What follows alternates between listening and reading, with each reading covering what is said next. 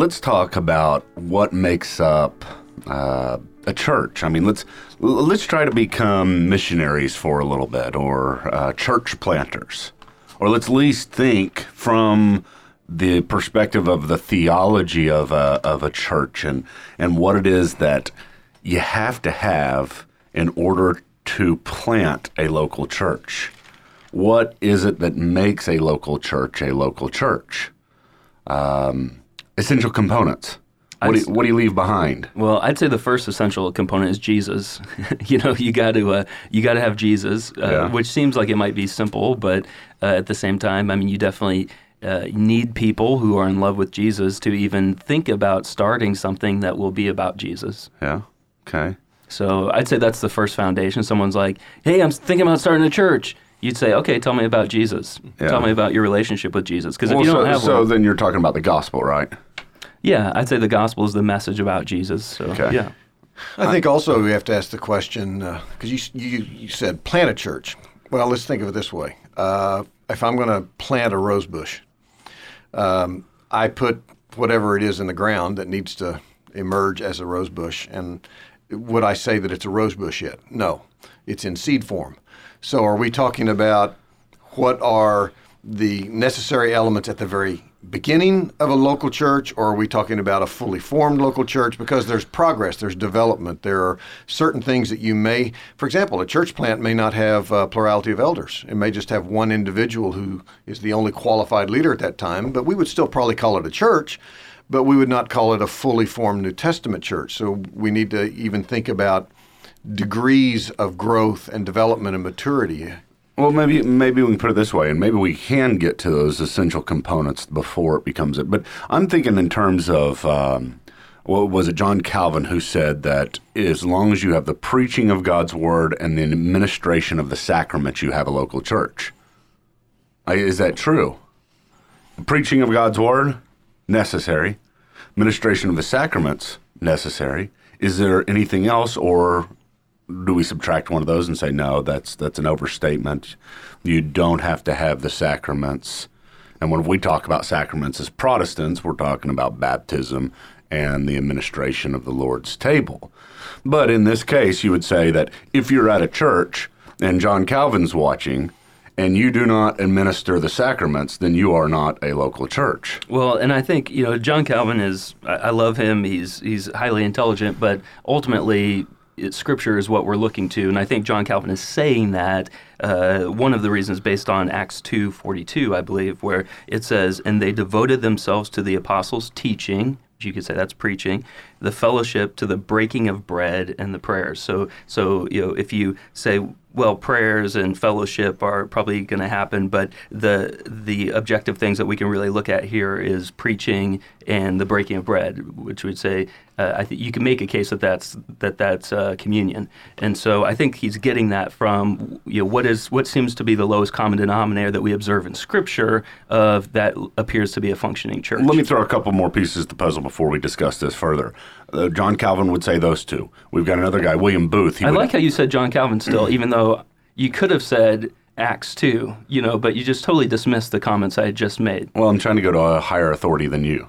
Uh, John Okay. Calvin. But you're saying John Calvin is a higher, because I'm speaking scripture, Well, not so he would say the same thing. So I Okay, just- uh, whatever.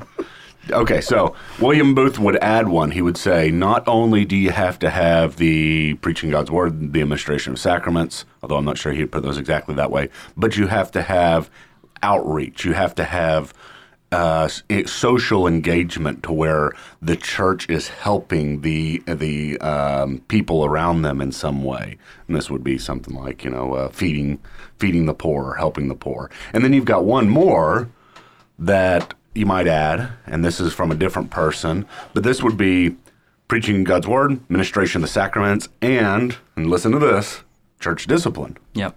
Uh, so some type of uh, authoritative, uh, not only figure or body, but an active authoritative body that is uh, practicing their authority. So from these perspectives, you subtract any one of these, you don't have a local church. And, and I mean, think about that. There's a lot of churches around here that you could subtract one or two of these, and wonder is this a local church? Well, do you, in, in do you have to have fairness, fellowship? in fairness to John Calvin, uh, he's right, and most people would say that. Uh, JJ, you didn't hear me at all either. Church discipline. Please say Acts 2 instead of John Calvin. church church discipline uh, is subsumed under the sacraments, right? So one of the steps in church discipline is often barring from the Lord's table. So, uh, you know, I would probably say, yeah, Scripture, sacraments, and church discipline. Uh, An easy way for you listeners that I I use for myself is the three S's: Scripture, the sacraments, and sanctification. We're, we're under God's word. We're being fed by it. It's our authority. We're uh, practicing baptism and the Lord's Supper, and we're growing in holiness. And part of growth in holiness, church discipline is the e-brake of sanctification. It's it's a part of growth in holiness. But I think I would say I'm a little uncomfortable by us setting these up because what makes me uncomfortable is the idea of somebody listening to this and then going down the street and saying, hey guys, I want to inform you, you're not officially a church. Uh, I know that for 60 years you guys have been meeting. I know that you've been doing this, but I noticed when I asked you what you do with church discipline, and you say, "Well, you know, we just we just don't, uh, you know, we know it's in the scripture, we just haven't done it." You say, "Man, you need to you need to shut down right now." You know, and I don't know. I'm a little nervous by doing that. Like, I mean, I think that there's room to show and to help lead someone into saying, like, "Hey, you should take church discipline a little bit more seriously. You need to start doing this. Um, it's healthy for your people." But to say, "I don't consider you a church anymore," even though that our, the community has been considering you a church for 60 years, makes me feel a little uncomfortable. We're not saying they're not Christians, and that's a point Sam Yeah. made earlier. We're ta- we're not talking about things that are necessary for salvation, as much as asking what is Scripture commanding us to do. And the problem for most people is if something's not necessary for salvation, it becomes unnecessary or unimportant. And Yeah. so we're saying No, these I- are things that are very important. Well, a- and agree I, with I think maybe we may need to make a distinction between absence and opposition. Yeah, you can have a local church that uh, in which discipline is eh, relatively absent in the sense that they have not done it well, and it's not as if you go in you say, eh, "Do you all believe uh, 2 Corinthians two and 1 Corinthians five and Matthew eight? You, you believe these are?" important instructions for how a church ought to function. And I'm sure they say, well, of course. And then we said, well, have you done this consistently and, and uh, over uh, over time? They say, well, no, not really. We've we've kind of fallen short. But you're not opposed to it. No, no, no, we're not opposed to it. So you'll find churches of all sorts that are that lack, for example, evangelistic outreach. Uh, it's not that they're opposed to it; they just are falling short. They're sinful. They're just weak. They're uh, untaught or um, there may be a, a variety of other, for example, um, mutual accountability. You would assume that a church, being a gathering of people, are covenanted one with another in mutual relationships of mutual accountability. And you say to them, uh, just, "Show me how that works in your local fellowship." And the pastor says, uh, "Well, we don't do that very well." Well, that doesn't mean they're not a church. But if if I were to talk to a group of people and I said, "Now," I, I correct me if I'm wrong. You're against this, the celebration of the sacraments. You're opposed to evangelism. You don't like to worship. You, you really are opposed to to teaching the word of God. yeah. You, you're opposed to any kind of formally constituted leadership. Uh, you're opposed uh, to church discipline. Then I'd say, and if they said yes, I'd say you're definitely not a church. But the fact that there are relative absence or inconsistency in these various ministries does not mean a group isn't a church. It just means it's less than a perfect church. So you you are saying then that a church let's let's just take this and, and push this a little bit. A church that says I'm not opposed to the sacraments, we just haven't really ever done it. Yeah, well, I'd say, why? Do you believe the New Testament mandates this? And if they said, no, I don't believe it does, then we'd probably sit down, let's open the text and see. And I think you could lead them into truth. Well, what if you say, um, uh, yes, but I think that people can do this at home on their own? Or take, for example, uh, some denominations in which the communion is once a year, believe it or not. Yeah. Uh, or even Sou- Southern Baptists are definitely churches, but you know, once a quarter uh, is what they do. I, I would find that to be a very sub sub biblical approach to the to the sacraments. Well, but we have to remember. I mean, Jesus doesn't. He says, "As often as you do this, Right. do this." And remember, I mean, so he he says basically, whenever you do it, do it this way. Uh, but doesn't really give us. A, I mean, he only correct me if I'm wrong. He only did it once, right? Um, and so, uh, um, you know, it Well, is, there uh, were there were obviously reasons for that. He had, he, had an, he had an appointment to So keep. a few things a few hours a few hours after his first celebration, I think uh, something occurred. and he did go ahead and put the next one on the calendar. He said, you know, Yeah, the next time we have this meal together. I guess there was there was the sour wine that was given to Yeah, him. I guess So- the Roman Catholics would say he does it all the time, right? Well, that's probably true. But that's So- a different it- conversation. so it seems like if we're trying to identify what constitutes a genuine, fully legitimate local church, we would want to read the New Testament. And granted, there is no text, as far as I know, which says, uh, "Here's the definition of a local church. Here are the uh, essentials, the or the we call the sine, uh, that without which not." Yeah. It- it- we don't have a text like that. Um, so we look at all the descriptions of church life and we derive from that a set of common characteristics. And the question is, what are they? And for example, um, it would seem as if everywhere Paul talks about the church or any of the other New Testament letters, preaching of the Word of God.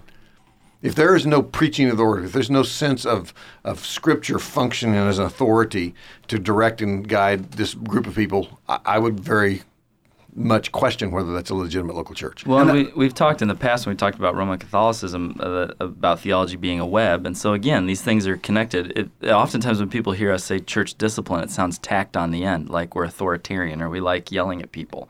And what they're not understanding is the sacraments communicate something. and so when someone strolls down the aisle after they were on a bender last night and takes the bread and says, "Toot sweet," you know, thank you so much. People are going to be confused. I thought this was something that Christians did, and I thought that, that, that there was evidence of a changed life. So all these things are interconnected. And if you start to open up the scriptures, they're going to start to tell you things about the sacraments. And then you'd have to ask yourself, if scripture's your authority, why isn't uh, uh, baptism happening? Okay, that's great. Let, let- let's come back to this point, though. Let's try to identify what are the essential characteristics.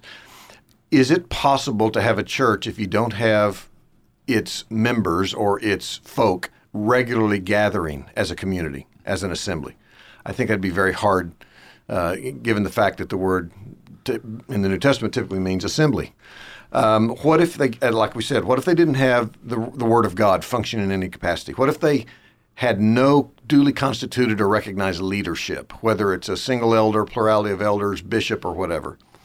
What if they refused and or very rarely practiced either one of the sacraments, and that they, there was no belief in the necessity of church discipline?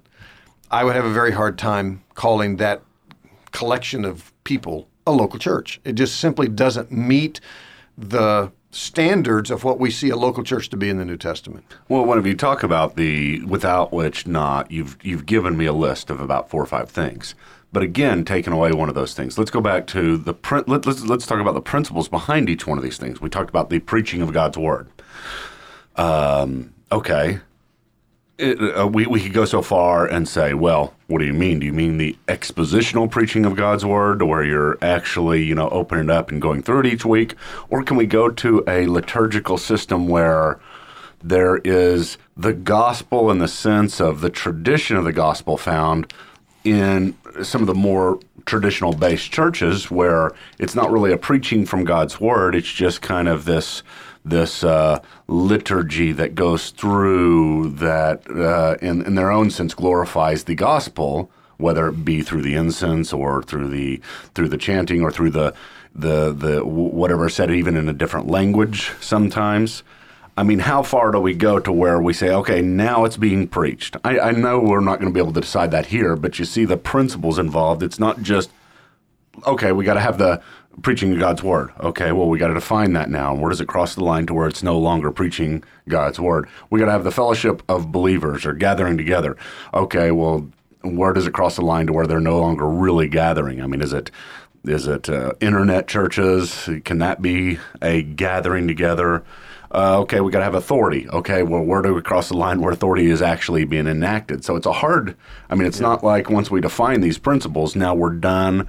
Let's move on. Because with preaching too, then you get into does it need to be a real live person, or could you have someone preaching that's been dead for 30 years? You know, I mean, that's that you're playing a video or you're listening to audio of J. Vernon McGee or something. You know, I mean, there's uh, that brings up issues as well. This for me, you know, I was sitting in a restaurant recently and I overheard a couple college students talking, and one of them said, "Man, you know, I'm not."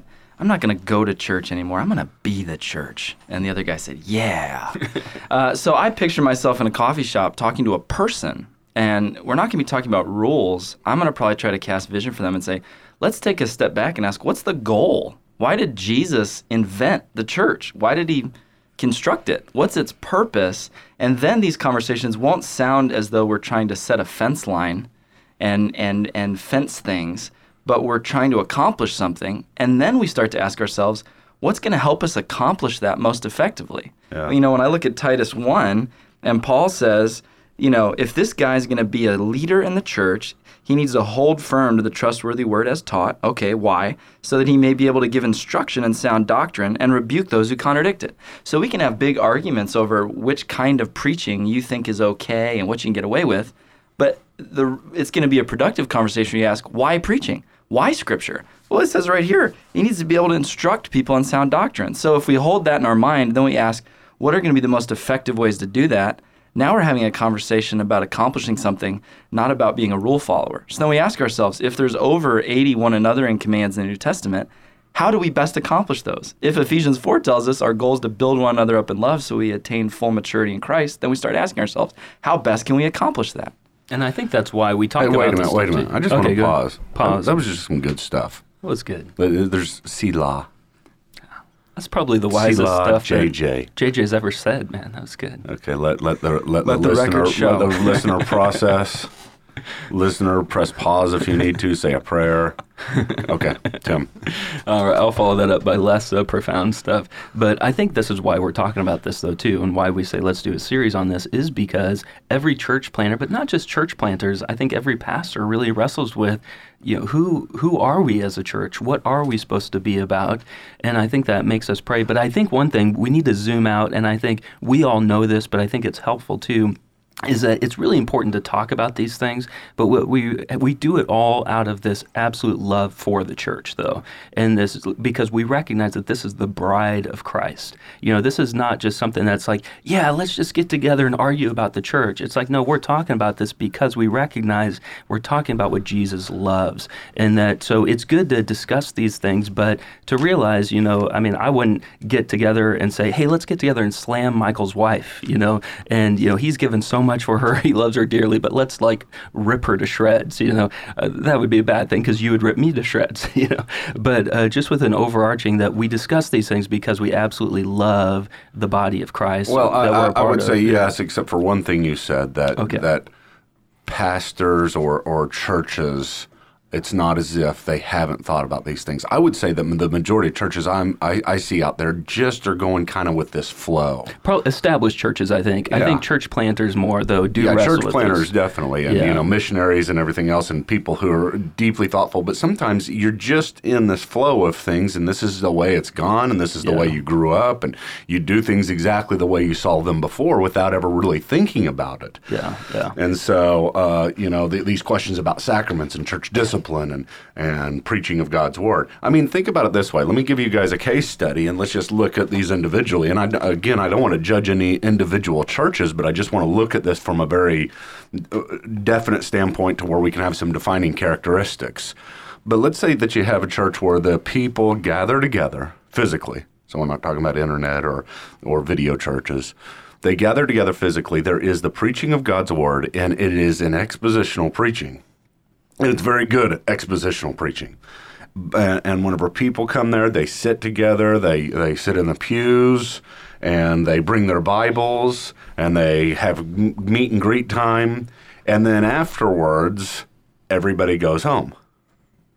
Okay, so you kind of have this gathering and then going home.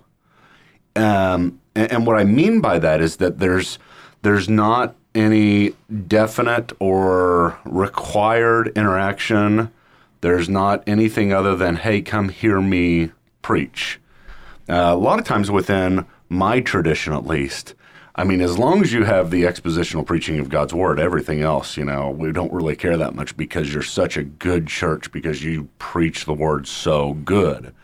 And you can have, oh, well, who, who's your friends at church? Well, I sit by um, a guy named Paul every week, and he's great. But one time this jerk sat in my spot. Yeah, yeah. and so, what, what do you what do you do? And how, how does you how do you interact with your pastor? Well, I, I went up and shook his hand last week. Said great sermon. You know, and you you uh, whenever I say that, there there are a lot of churches that function that way, and it's especially from traditions such as mine because we elevate one aspect to the detriment of maybe some of these others. But then I, I sit and I think about this that if there's a church out there to where people are just coming, they sit down, listen to a sermon, and go home, and let's say 99% of them at least don't have any other interaction with the church, then um, I, I ask the question uh, is that church? What, what's the difference in that and me listening to somebody on the radio? Well, I think that gets to what Sam so eloquently spoke about earlier is that I would say it's a church, but it's not a perfect church. And it's needing a lot of growth in some key areas. Okay. Well, Well, they want to let- deny any of yeah, those let, me- things. let, me, let me put let's put it this way. Let's get real concrete. Um, an intervarsity chapter on a university campus or Cru, formerly Campus Crusade for Christ, has their weekly gatherings. Bible study fellowship. All right. Um, Young Life, Youth for Christ clubs, Navigator. Uh, you have all of these gatherings of people who sit under the expositional teaching of God's Word. They do it on a regular basis. They love one another. Are those local churches? If they're not, why not? Is it because they simply say, we don't call ourselves one, we don't want to be one, we don't want the other responsibilities that come with being a local church? What what's the what are the bare minimal requirements, the essential elements that we're looking at that would constitute a gathering of people that you just described, Michael, who sit under the scriptures and you know stand up and greet one another and then they go home? What actually has to be there, at least in seed form, at its bare minimum, at least maybe even only in terms of the commitment of the people to it. Maybe it isn't actually concretely present yet. As, for example, duly constituted leadership. We have a gathering of people, but we don't have any that are calling themselves elders, but they believe that there should be, and they're praying that God would raise up elders. Do we say they're not a church because the elders aren't yet present? Um, or maybe it's a, a baptism. They believe in the practice of baptism, but they haven't had any new converts, and everybody, uh, so there's no, been no opportunity to practice the sacraments. So, what is it about? Or let me give you another concrete example to bring this really to a head. Four guys who love each other and have been lifelong friends meet every Sunday morning at Starbucks at 8 a.m. And they bring their Bibles and they drink coffee, and or maybe they come to uh, Credo House and do it. Um, and uh, they, they read the Bible together and they study. And one guy is responsible to teach that morning. And then after at nine o'clock, they drive over to the country club and they have a tee time at 9:30, and then they finish out their fellowship on the golf course. Why are they not a local church? Or are they? What's what what is it that's missing? What is it that's present? Because there are a lot of people today who think that is a local church. That is for them church. You say, are, are you do you attend a church in town? Well, no. Uh, not in the sense that you understand it, but uh, me and three other guys are, are, are we're committed to, for life to each other, and we rebuke each other and hold each other accountable, and study the Word together, and then we go play golf and share stories about our families. Uh, so yeah, I guess I maybe I am a member of a local church. Well, Sam, and I don't think we're going to be able to answer that this broadcast, but let me extend that a little bit more just to say this is this is not just theoretical. This is kind of the mood of the church. When he said, "I'm going to be the church," you know, and and a lot of people, and and I, here's what I do before. Before it sounds like I'm condemning this kind of new movement, I think this new movement is at least thoughtful. They're trying to think through what is church at a deeper level. May not agree with them, but they're not just going with the flow. And that's one of the characteristics of kind of this emerging thing that at least I appreciate. They're trying to be thoughtful. But that's what's going on. A lot of people are just getting together and they are having their fellowship time, their Bible study time, their share time, and saying, Why isn't this a local church? Well, I think it is. Therefore, it is. And we are going to move forward in that direction.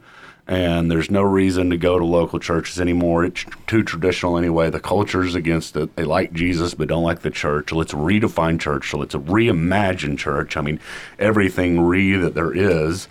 And then it comes down to this. It comes down to this discussion. Okay, well, what do you have to have around this table at this coffee shop or uh, maybe it can't be a coffee shop. Maybe you have to be in another building. But that's the discussion that we're having.